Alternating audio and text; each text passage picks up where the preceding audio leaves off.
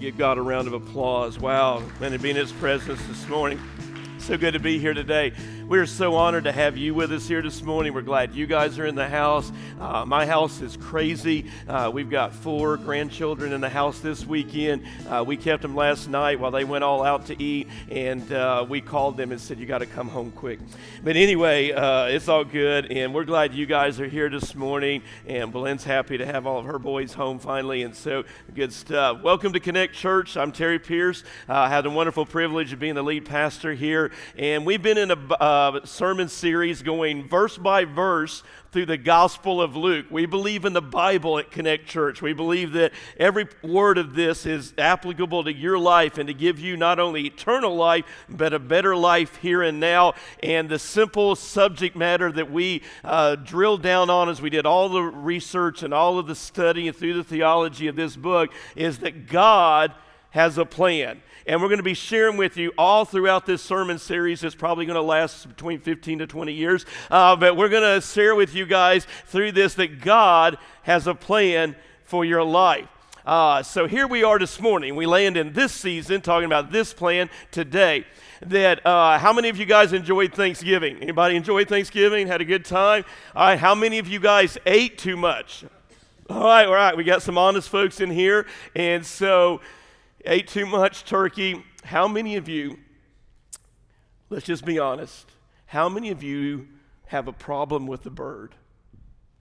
You didn't eat one sliver of that turkey meat. Anybody in here this morning? All right, yeah, we've got some. So, y'all ham folks, did y'all go for the ham? All right, went for the ham. You're not turkey folks. Uh, I get it. Uh, man, you know, just, uh, you know, you guys got problems with the bird. Maybe you relate to my little cousin Carly, all right? Uh, I want to share with you a story about Carly. Uh, here's my little cousin. Uh, she's in second grade, and their class project was, isn't she adorable, how to cook a turkey. And so their class project was is to go home and write instructions down on how to cook a turkey.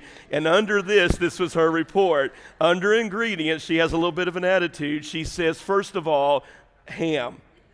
Under directions, she replies, uh, replace it with ham. Step one.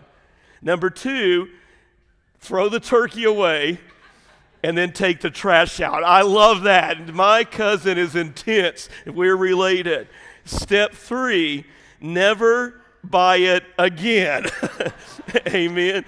Can you imagine her future husband? All right, uh, bless his heart. Number four, finally, uh, by him. Very succinct, very clear. And then finally, she tops it all off with a positive note. Enjoy your Thanksgiving dinner of ham. All right, anyway, uh, so maybe you're not a turkey fan. You're sort of like, you know, my cousin Carly. But the truth of the matter is, is that we probably all ate too much, whatever it was in the last few days, and you're going, Oh, Pastor, I cannot believe you're talking about gluttony on Thanksgiving. Don't worry, I'm not going there. Uh, so uh, I'd be a hypocrite. But anyway, so what is the first thing that you do after eating a huge turkey or ham Thanksgiving meal? What's the first thing that you all do? And there's a, there's a checklist here, and I know what some of y'all are thinking because we've got a diverse crowd in our congregation. And so, you know, the majority of y'all, we in Mississippi, boy. So what do we do after Thanksgiving? We watch football. We watch Dak and the Cowboy. All right. All right. Anyway, so I got you down. So you're thinking, you know, that's the first thing we do is we're watching, you know, football. But that's not it. That's not what y'all do first. There's a whole other group of you that are, you know, you're you and so, and you post it on social media. Oh, we love, you know, our little Thanksgiving meal or our brunch, and we just settle down with our coffee and we relax and we watch the Thanksgiving Day parade, and, you know, and you're parade watchers, and uh, I don't understand you. But then there's a third group of you that irritate me. And I'm just going to go ahead and tell you flat out you bother me, and I'm going to try my best to offend you right now. And you all love for Thanksgiving to come because you can't wait to settle down on Thanksgiving evening. And if you have DirecTV, to go to channel 312. And you're going to watch your Hallmark movies And here's how it's going to be. And let me just tell you here's, if you've watched one or 37,000 of them, here's what they all have. Little princess moves to town. She doesn't know anybody, and she's a beauty queen, and blah, blah, blah, blah, blah. And then Prince Charming moves in, and he owns a parcel of land, and they run into each other in an accident, and they fall in love, and then they live happily ever after. Gag. Can I get a witness, fellas? Thank you. Uh, it's my time, Amy. Anyway, uh, I, I knew you were going to do that. Uh, so here's the thing. Here's the thing. Uh, y'all watch your little Hallmark, but that's not the first thing you do after Thanksgiving dinner. And you know how it's going to end. I don't get it. If you, by the way, Amy, if y'all want to watch your little Hallmark movies, try Die Hard. All right, I'm just saying, Chris, you want to watch Christmas movie? A true Christmas movie is Die Hard. Man, I'm telling you, Bruce Willis is blowing up all the Nagasaki building. I'm just telling you, he's shooting the whole thing up. Anyway, Merry Christmas. All right, sorry, that's terrible. It's not in my, all right. Anyway, I'll repent later. You guys know that was cool though. That was cool, wasn't it, donut? So that was good. All right. Anyway, only time I've ever been cool in my life. All right. So let me stay focused. That, none of those things are what you do first. The very first thing that you do after all that food is you put on stretchy pants. Y'all know it. We've all got our pair of stretchy pants, whatever. Amen. We got some we got some honest people shaking their heads. You all got your stretchy pants. Some of us go get you know jeans that don't have a button and they just stretch. Anyway, uh, you, you've got your stretchy pants. You got out there, you got comfortable after the big meal, amen, Neil. And so we got our stretchy pants on and we laid out in the chair and we, you know, amen, and all that. So here is the ultimate stretchy pants model. You can't do this without Nacho Libre. so, what are you laughing at, John? You could be anyway. Uh, and so, so here we go, the ultimate stretchy pants model. Uh, and uh, by the way, real quickly, because we got to get this off the screen because we're a Christian church. And I know some of you all the women are struggling right now with lust. so here, so and if you are, counseling is offered. Uh, so here, all right, let's take the screen down. Let's take the screen down. So all right, so so here's the thing. This is to help your marriage, all right, because we believe in supporting all aspects of your Christian life. So here's your assignment, husbands. Do not send me the pics, but I want you to put on your stretchy pants this afternoon for your wives. And I want you to do the whole model of Nacho Libre. You know, I'm just trying to get the romance going in your marriage. And so, anyway, uh, so you guys put that on. That's just a freebie. You guys take that home with you. Well, I want to talk to you not about stretchy pants, but I do want to remind you today that God is in a, his plan in the Gospel of Luke. And, and as we move through this, we're going to see that God is constantly stretching us beyond our comfort zones. In the 30 years of my ministry, I have been blessed beyond measure, and I say this very sincerely, with leaders in this church, deacons, staff, and you all who have stretched me. You've had a vision for the future you realize we can't stay here. Our traditions will not reach the next generation for Christ. And forward thinkers like Jesus and you guys have allowed us to reap the the discipleship and the, the growth and the spiritual growth and the numerical growth and the financial growth of our church is because we've had leaders like you guys that have stepped up and said, Jesus is stretching us. God wants to change our perspective on Christianity, on church, and our traditions, and God wants to show us what the Holy Spirit can do if we allow ourselves to be stretched beyond our comfort zones. And matter of fact, in a huge way, we're going to sort of blow your doors off with this whole concept today of Jesus wanting to stretch you. Here's what I want you to do turn your Bibles to the Gospel of Luke, chapter 5. And we're going to finish out this book, this chapter, I'm sorry, this morning with this final paragraph. And here's the title I want you to write down in your sermon notes this morning A Challenge to Stretch Yourself. I've been recent, re- listening to a podcast by Jim Putman. Uh, we, our church is a part of this relationship, uh, discipleship network, and uh, Jim Putman's one of our coaches. It's helping us do discipleship at our church, and I had the privilege to be in his church this summer, meet him, and, an awesome guy. And he's written a new book, and it's called The Revolutionary Disciple. And um, the whole premise of his book, though, is, and Jim is very sarcastic guy. I love Jim Putman. He's, he can be a little bit on the negative side, and, and I love him for that. And Jim wanted to call the book, uh, and only Jim style and Terry Pierce style, he wanted to call the book The Death of Discipleship. And, uh, you know, and it was just so cool. And the author and the publisher said, We're not going to sell but three of those if you name it that. So they came up with a title, but, but Jim still argues and gets mad over it. And he says, But I want to, I want to, I make the case in the book and he said, I make the case in the book the reason that we're not making disciples in churches, the reason you all quit making disciples, you don't follow through with discipleship, the reason discipleship will die is simply one word, and it's called pride. We get too busy with ourselves. We get too wrapped up in our lives. We don't allow God to stretch us and say, here's how you do discipleship. Some of you've never joined discipleship group because of pride. You don't want anybody knowing about your life. You don't want to help anybody else. And, and, then some of you quit because it's hard work and it didn't go like your little bubble world thought it should be. I'm telling you, pride is the death of discipleship because we don't allow God to stretch us. We want it comfortable. And look at me. You never find joy, and you're going to see this morning fun in Jesus until you let God stretch you, stretch you to beyond your comfort zone to where it's about Him.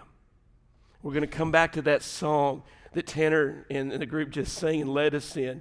And so this morning, we're going to see that Jesus challenges us to allow God to stretch us. And this is what discipleship looks like. You guys heard it right here, front and center, on this stage this past Tuesday night.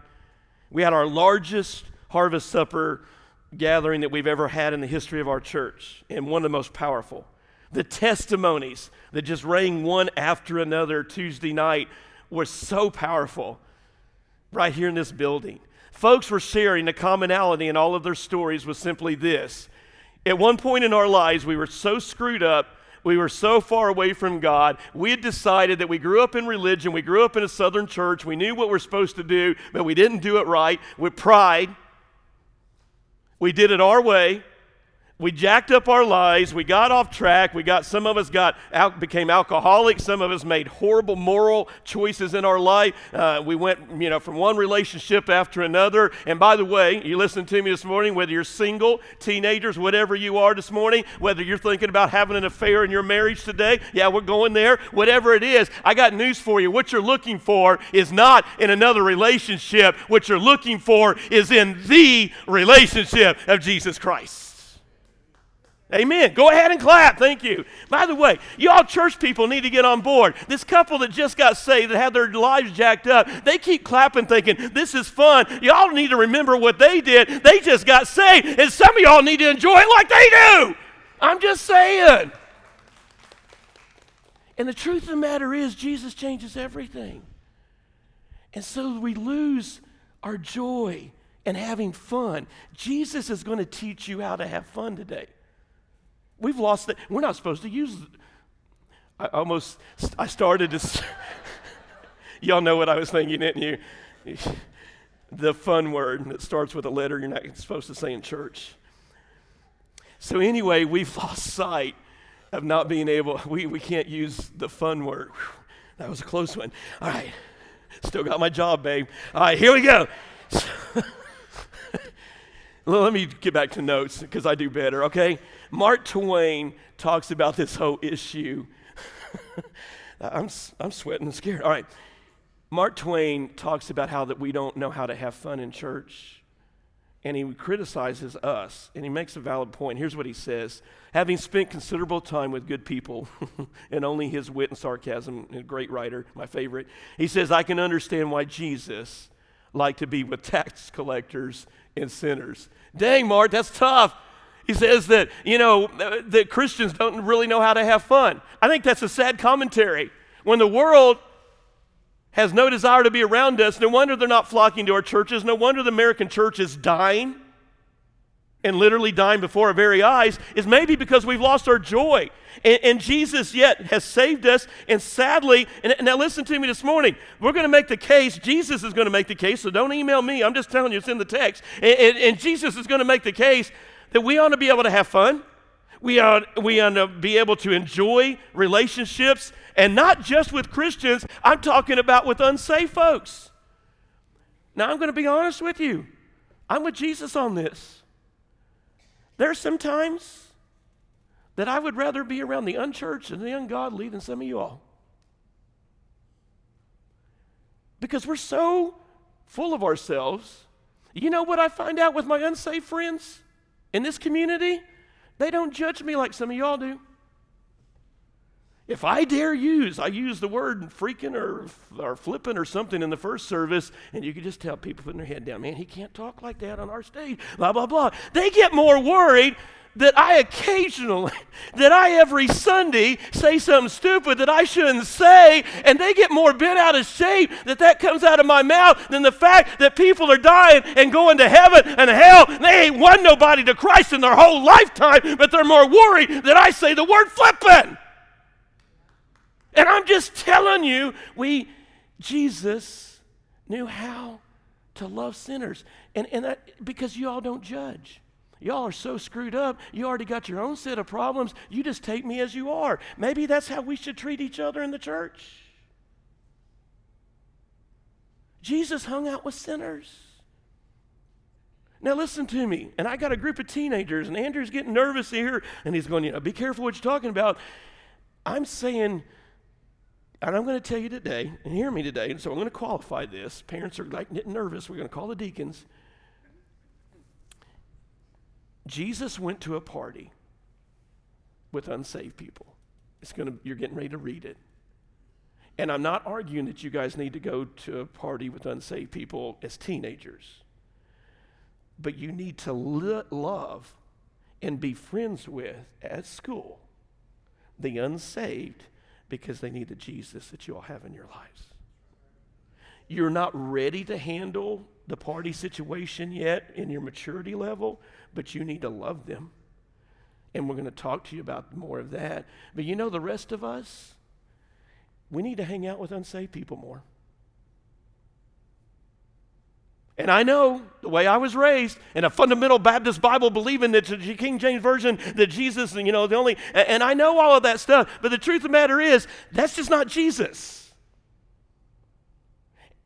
Jesus cared and had fun with lost people. He didn't participate in their sin.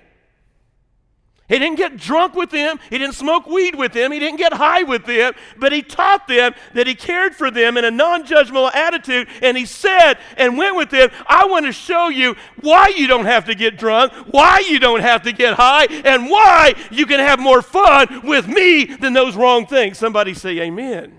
Now, you, you tracking with me? Jesus was holy, but he had fun. All right, if you all don't believe me, let's read the Bible. Let's what is see it. After this, he went out and saw a tax collector named Levi sitting at the tax booth. And he said unto him, Follow me. And in leaving everything, he rose and followed him, became a disciple. And Levi made him a great feast in his house, and there was a large company of tax collectors and others reclining at the table with them. And the Pharisees and their scribes grumbled at his disciples, saying, By the way, that word grumbled is in every Baptist church uh, rules and, uh, and um, regulations about how we're supposed to do church. It's in there. We know that word. Why do you eat and drink with tax collectors and sinners, they asked. And Jesus answered them Those who are well have no need of a physician, but those who are sick. I have not come to call the righteous, but sinners to repentance. And they said unto him, The disciples of John, they, could you could just hear in the original language, and, and I hope that you're getting this, you could hear the, conden, uh, the, the condensation, not condensation, condescension of the disciples, uh, I mean, of the Pharisees. They criticized Jesus. It makes me feel better, by the way, that the Pharisees criticized Jesus. Then, man, I'm willing to take it on the chin. That's good. All right, so, and they sent it to him the disciples, and you could just hear with their up Baptist tone the disciples of Jesus fast often and offer prayers. And so the disciples of the Pharisees, but yours eat and drink. And Jesus said unto them, Can you make wedding guests fast while the bridegroom is with them? Drop the mic. Then the days will come when the bridegroom is taken away from him, and then they will fast in those days. That's coming. We'll need fasting and prayer. Not against that. But now I'm with them. Celebrate. And he also told them a parable. No one tears a piece from a new garment and puts it on the old garment. If he does, he will tear the new, and the piece from the old, the new will not match the old. And one who puts new wine in old wineskins, if he does this, the new wine will burst, and the, and the skins will be spilled, and the skins will be destroyed. But new wine must be put in fresh wineskins. And no one after drinking the old wine new, for he says the old is good. Here's the story Jesus sees Levi, a tax collector, and he comes to him and he invites him to be a disciple. Now, when you and I read this story, we don't really grasp, James, how low life, disgusting, vomitous mass. I hope you're getting the word picture here that a tax collector was in Jesus there. Do you really want to know how bad they were, Michael? This is how the Jewish community viewed Levi and other people like him. So if you were a tax collector in Jesus' day, Levi was, here's your story. You were a Jew who lived under the Roman government rule. You hated the Roman government because you were a Jew in God's land, He had promised you in Israel, and now you had to answer. Not only were they in authority over you, Grant, but you had to pay taxes to them. And I'm not talking about just a little, it was ungodly how they were ripping the Jewish people off in their own homeland. Now, digging a little bit deeper into the uh, understanding the culture of the day, a, a tax collector who owned, you would own your own property because he was a Jew. Now, you and I have property around here. If, uh, and a few of you get this, like Tim and Kathy Hallmark in our church, they live on a hill with like 18 generations have lived on their hill. Uh, they're off Auburn Road. And so they, they have that whole family thing of handing down the land. But most of us in today's culture don't understand that. If you were a Jew back in the day, Jonathan, you had probably owned that land for hundreds of years down throughout the generations. Maybe even a thousand years, you had owned that land.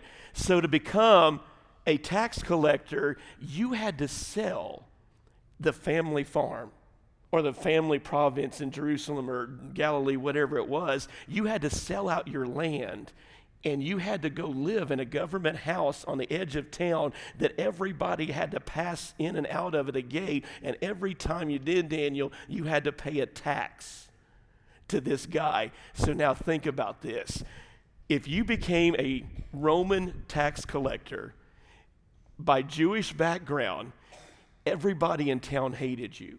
You had betrayed your own country. You had sold your own land. You had betrayed your own people by becoming a Roman tax collector. So now you had given up your rights to Jewish heritage. So they already hated you for that. Then to top it all off, you taxed them. You, you made them pay ungodly amounts, and then add one more layer to insult, you stole off the top of that. The Roman government said, whatever extra you can get, then you keep for yourself. So, man, I'm telling you, when you say a tax collector was hated in the day, they betrayed their own homeland, even though they came from there, they taxed them, and then they lived in government housing. How in the world can I get you to relate to that? The only thing that I can help you with this morning to understand how despised they were is if you vote for somebody and put them in political office. Anyway, yikes, that went over well. So the truth of the matter is, they were taxed. They betrayed their own homeland. These people were hated. When I tell you these were socially outcast, and marginalized people, it doesn't even fit into description.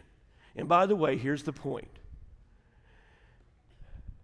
Last Sunday, Jesus reached out to the physical, the physically marginalized in society, the lepers and the paralyzed. And today, we see that Jesus reaches out to the social outcast, the people that nobody wanted anything to do with. Are you sort of beginning to see a pattern here that's maybe a little different than how we've taught and done church? Jesus was stretching the religious community to the breaking point.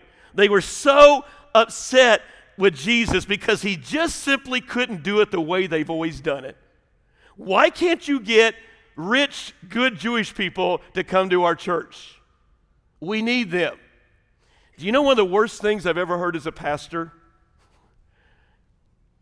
And, and I know what y'all mean, but if you really think about it in light of this text in the Bible, don't get mad at me and don't email the board. One of the worst things that I've ever heard, and I've heard it here, and I still love you, but you need help,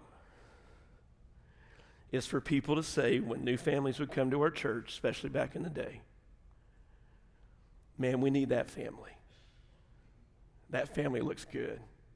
They look like they'd fit in here well. And I know what we mean when we say that. And you know, we don't say it out loud. But man, they're white. They look like they got money. And they look like us.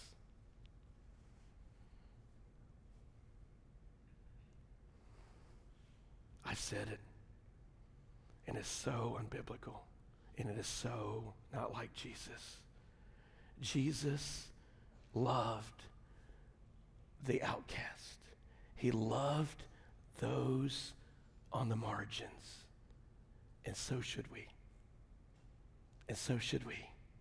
You're welcome here. You don't have to look like me. Praise God you don't. It's not funny. it could look like you. All right. So here's the thing Jesus stretched their ideas and their values. And you've got to ask the question this morning if Jesus were to hang out with you at your work, if Jesus were to go to work with you tomorrow, if Jesus were to go to school with you guys tomorrow, if Jesus was to go and hang out with your family, did you anybody else in here have any weird folks in your family gatherings this weekend? So, all right, uh, most of mine's here today. So, yeah. Uh, anyway, uh, the uh, the truth of the matter is, is when you go to work tomorrow, who, if Jesus goes to work with you on the assembly line, and you're manufacturing furniture tomorrow, who's Jesus going to take to lunch during the break? If you're working downtown in a business office, who is Jesus going to go hang out with at the break or at lunch? At school tomorrow? Who's Jesus going to go sit with in the lunchroom? Who's he going to sit with? Let's start with the church. If Jesus came in here this morning, who's Jesus going to hang out with? Who's the, who's the group of people that he wants to take across the street at the Mexican restaurant? And when we get done in like 30 seconds, uh, and, and, and uh, wh- wh- who's Jesus going to take to lunch today? And you're thinking, well, Jesus is going to start with the deacons, and you know they're going to go with. Have you met our deacons? Uh, well, Jesus is going to, you know, he's going to take the singers you know, and say, I don't know, they, you know, they sound great, but you know, have you met them? And so, uh, is Jesus going to take, you know, the, he's uh, surely Jesus is going to take our connect group leaders. We got 20 small group leaders, man. They're giving their lives, and we're meeting on homes. You know, man, he's got to take connect group leaders, and and there's no way he's taking the media guy. Anyway, uh, anyway so uh, so uh, just say, but who's Jesus going to take to lunch? And you know how we Baptists think is he's going to have this, you know, hierarchy lineage that he's going to do with. I got a feeling Jesus is going to pick some of you all. Because Jesus hung out with the socially marginalized, with those that weren't as well high rated by the religious community. And if Jesus did that, what would he do at your work? There's that guy at your job, there's that gal at your job that she cusses all the time. You know that she's the lady that is, you know, you know. that word almost came out too. Dang. And um, the kid at school that you swear has never taken a bath all year. The parents are looking around the room at their kids. Anyway, uh, uh, the, uh, th- there's the people that irritate the living fire out of you. And you know how we would have done it back in the day, Mark? Man, I'll tell you what. I just need you to pray for me, Pastor Terry, because there's these people that I work with that are just so ungodly and, and you know, they don't, you don't understand the Bible and they just, they're very immodest and they're very blah, blah, blah, blah, blah. And that's who Jesus would have taken to lunch instead of you. Yeah, it's got really quiet in here. Because Jesus cares about heaven and hell. He doesn't care what you look like. He doesn't care even what you smell like, but take a bath. It, what, what Jesus cares about is heaven and hell. And he wants to stretch us. How about we pray and say, Jesus, that weirdo dude at work that nobody likes, maybe Jesus is wanting to lay on your heart, you know what? I'm going to say something to him. I'm going to just send out an olive branch. I'm going to be try to be nice to them.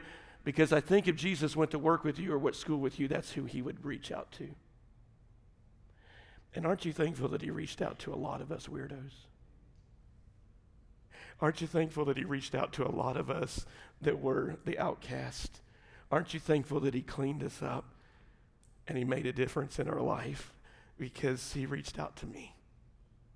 I have no business being on this flipping stage, but because of Jesus. But because of Jesus. And so he wants to stretch us, guys. What does that look like in your life and mine? All right, real quickly, let me share with how you can have this happen in your life and mine. Number one, stretch yourself by moving closer to the unsaved. Stretch yourself by moving closer to the unsaved. Jesus cared about heaven and hell, and he reached out to the marginalized. Verse 31 And Jesus answered them Those who are well have no need of a physician, but for those who are sick. I have not come to call the righteous, but sinners to repentance. That's his message, that's his purpose. Jesus stretches us by helping us remember to move closer to the unsaved. We have a guy in our church, a real good example of this that went home to be with the Lord, and I preached his funeral this week. He's one of the best examples I've ever seen. Most of you, or at least half of you in the church, probably have never met him. And praise God, his, his wife, his widow, is here this morning. And I'm so proud of Miss Cindy. And would you join with me in praying with her as she gets through this season of her life, like so many others? So many of you are right there with her today because you've had this journey as well this year. I preached his funeral, and I said this at his funeral, and it was so much fun. His name was simply Bob Leach. But when I got the program to do the funeral, I had no idea that his official God given name was Robert Lawrence Leach. And as I shared with the congregation at his funeral, when Bob entered into heaven, and he loved Jesus, and he loved you all. When God the Father, Son, read his name and said, Robert Lawrence Leach, you can enter into heaven, I don't know how it went down, and I'm not being sacrilegious, but I just picture old Bob, and if you knew him, you know exactly what I'm saying. Oh, Bob just sort of hum hoed and put his hands out there, and he goes, You know what? Don't call me Robert, just call me Bob. and, uh, and I picture that sort of the way it went down because that's just who he was, and he was just that guy. And he loved you, and he loved people. And, and I said this at the funeral. I'm not saying anything differently. I'm saying online today for the whole world to hear, and everybody knows him, knows that this is true. Bob was just a weird dude. He was different. He went to his own drum beat.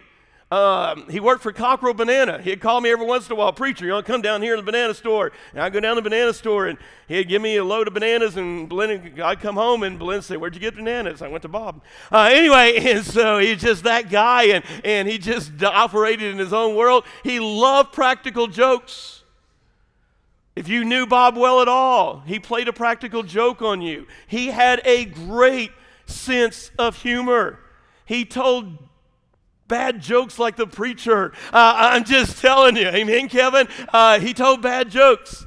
When, when Kevin first started dating Shauna, and he grew up mentoring Kevin, and, and he met Shauna at Walmart. Bob in the middle of the aisle at Walmart. He was just this weird dude. He stopped and prayed for Shauna and goes, You have no idea what you're getting into, girl. I'm just going to pray over you. That, uh, man, and I'm just telling you, he was that guy that loved the outcast.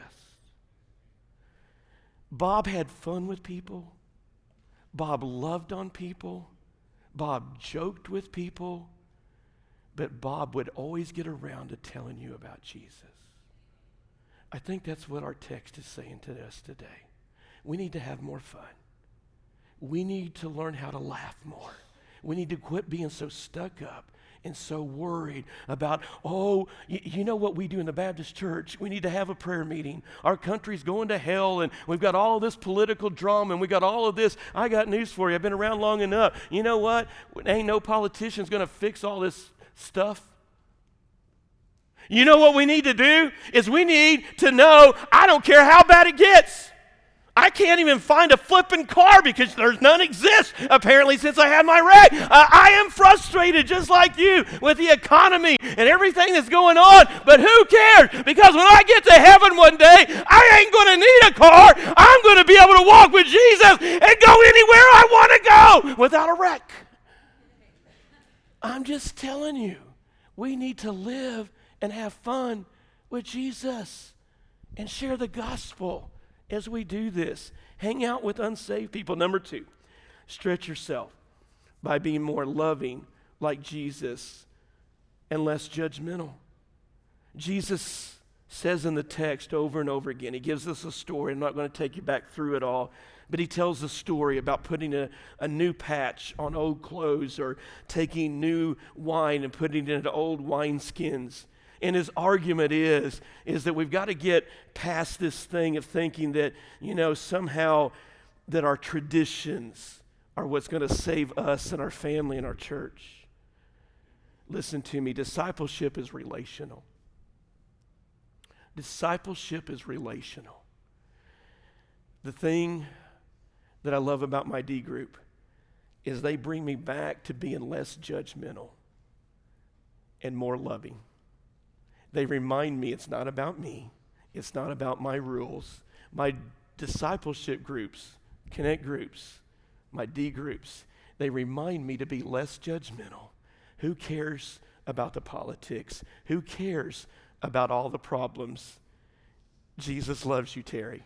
Jesus loves you. Look what God is doing to your life. Shut up, big boy. Keep on living the faith. Keep on going, Chris, what you just shared with us Tuesday night. No matter whether you lose a baby, no matter whether your spouse dies, no matter you get a diagnosis with cancer, I'm telling you, that does not change the fact that Jesus loves you. And that should give you joy. He cares about you, Shelley and people care about you. Death cannot rob you guys of that, Miss Cindy. God, death cannot take that away. You are loved. You are loved by God in this church. Amen. We have a reason to have joy in the midst of our pain. He causes us to be less judgmental. I think about this happened, you know, uh, this weekend.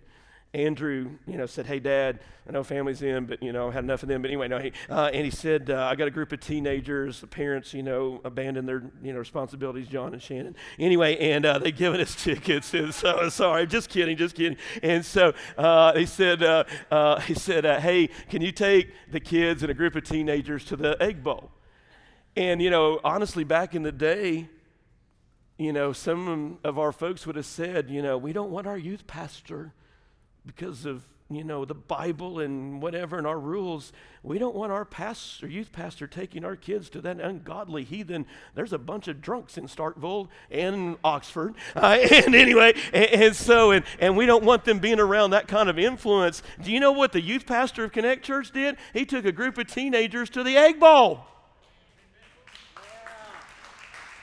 But here's the thing our youth pastor's been discipling these kids. He's been pouring into these kids the truth. And I want my youth pastor to go have fun with these kids around ungodly people, show them they don't have to get drunk, they don't have to get high, they can still go to a ball game, have a good time, even when they lose. And it doesn't matter because Jesus still loves them.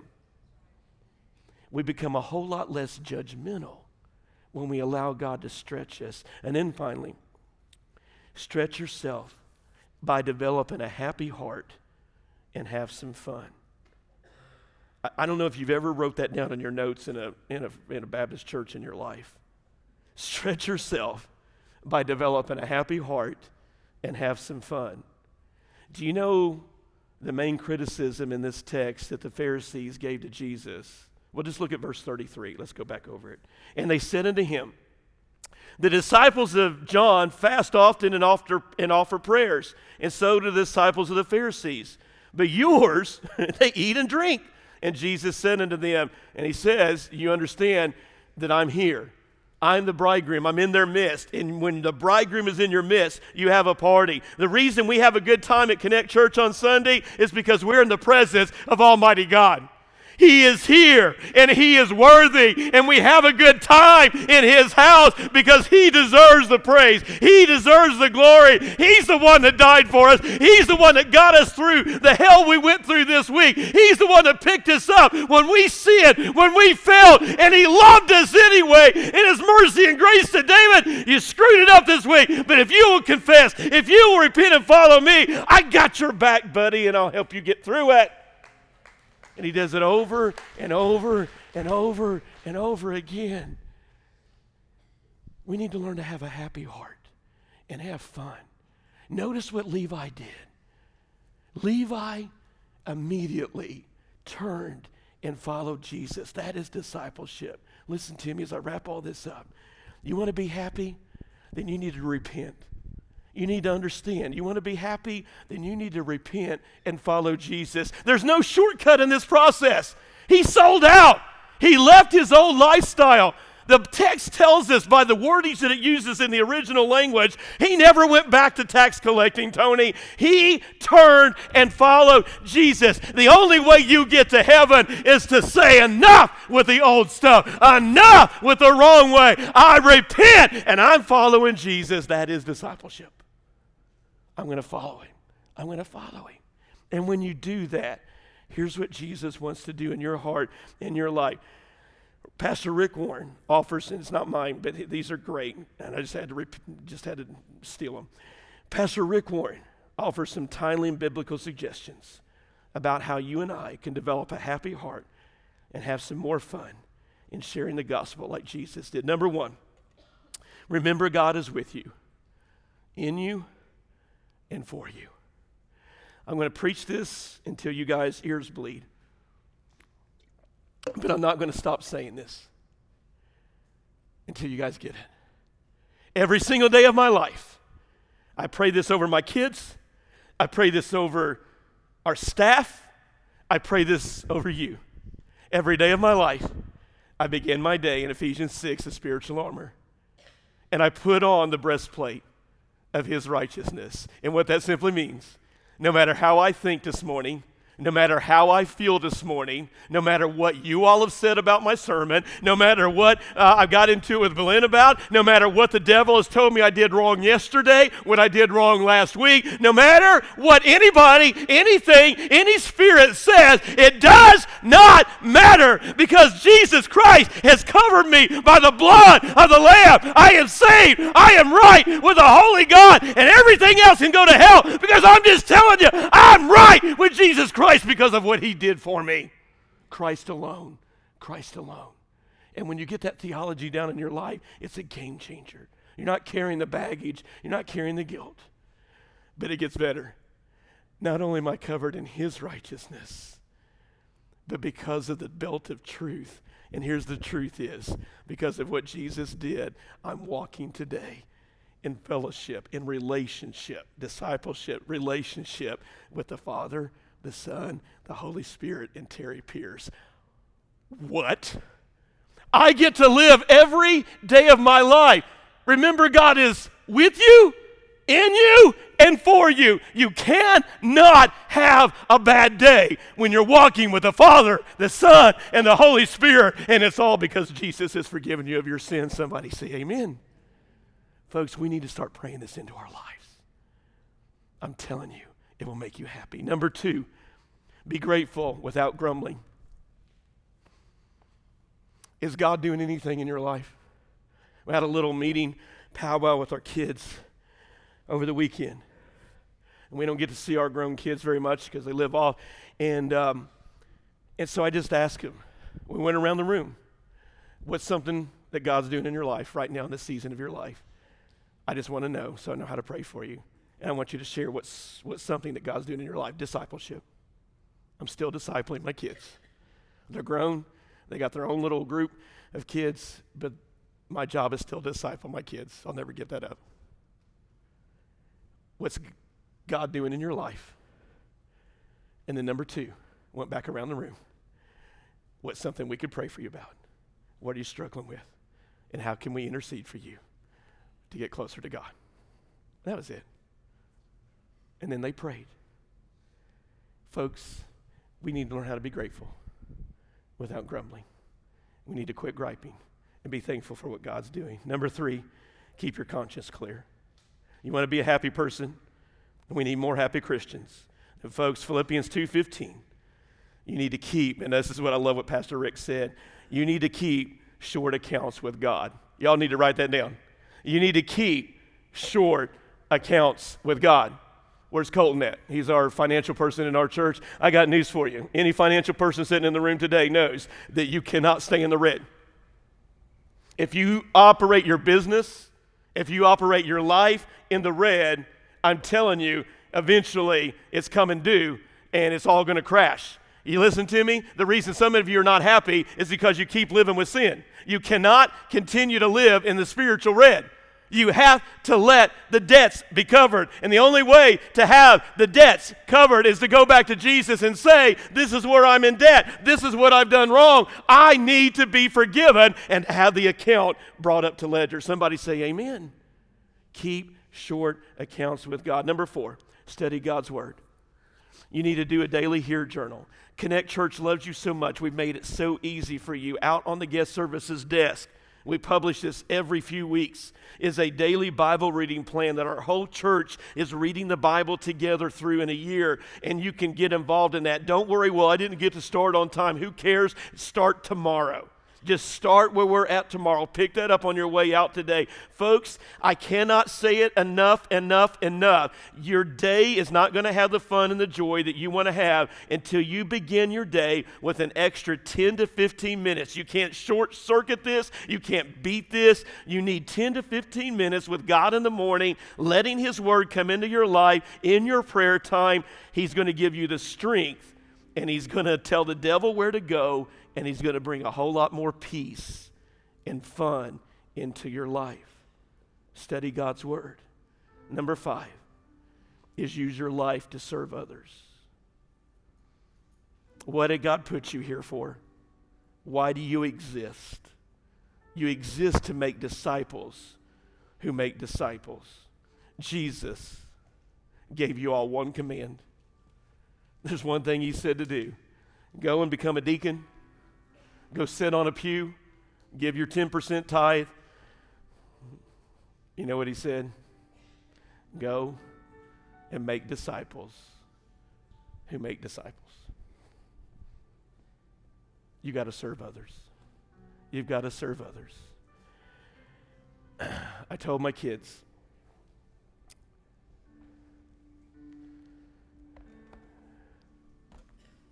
after our little prayer time, I said, You know what the greatest joy after 30 years of ministry, guys?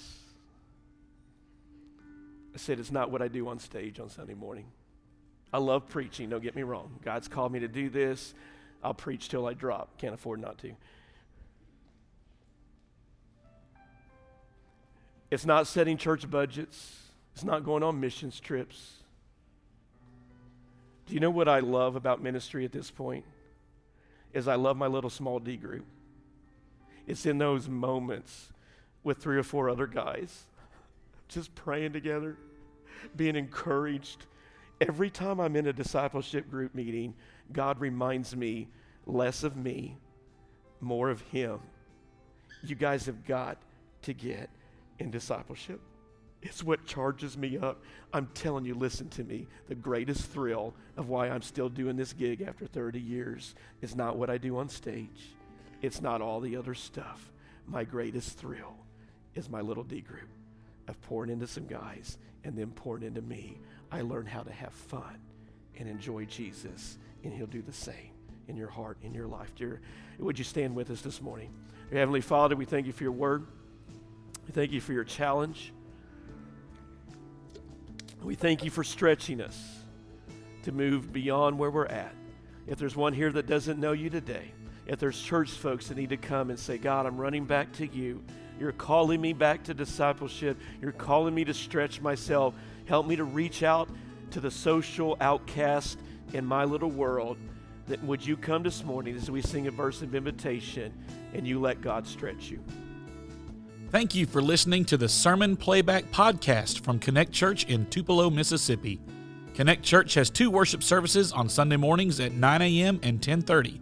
We sincerely hope you'll visit. For more information and details, or if you have any questions you'd like answered, please visit our website at www.triconnect.church. Again, that's www.triconnect.church.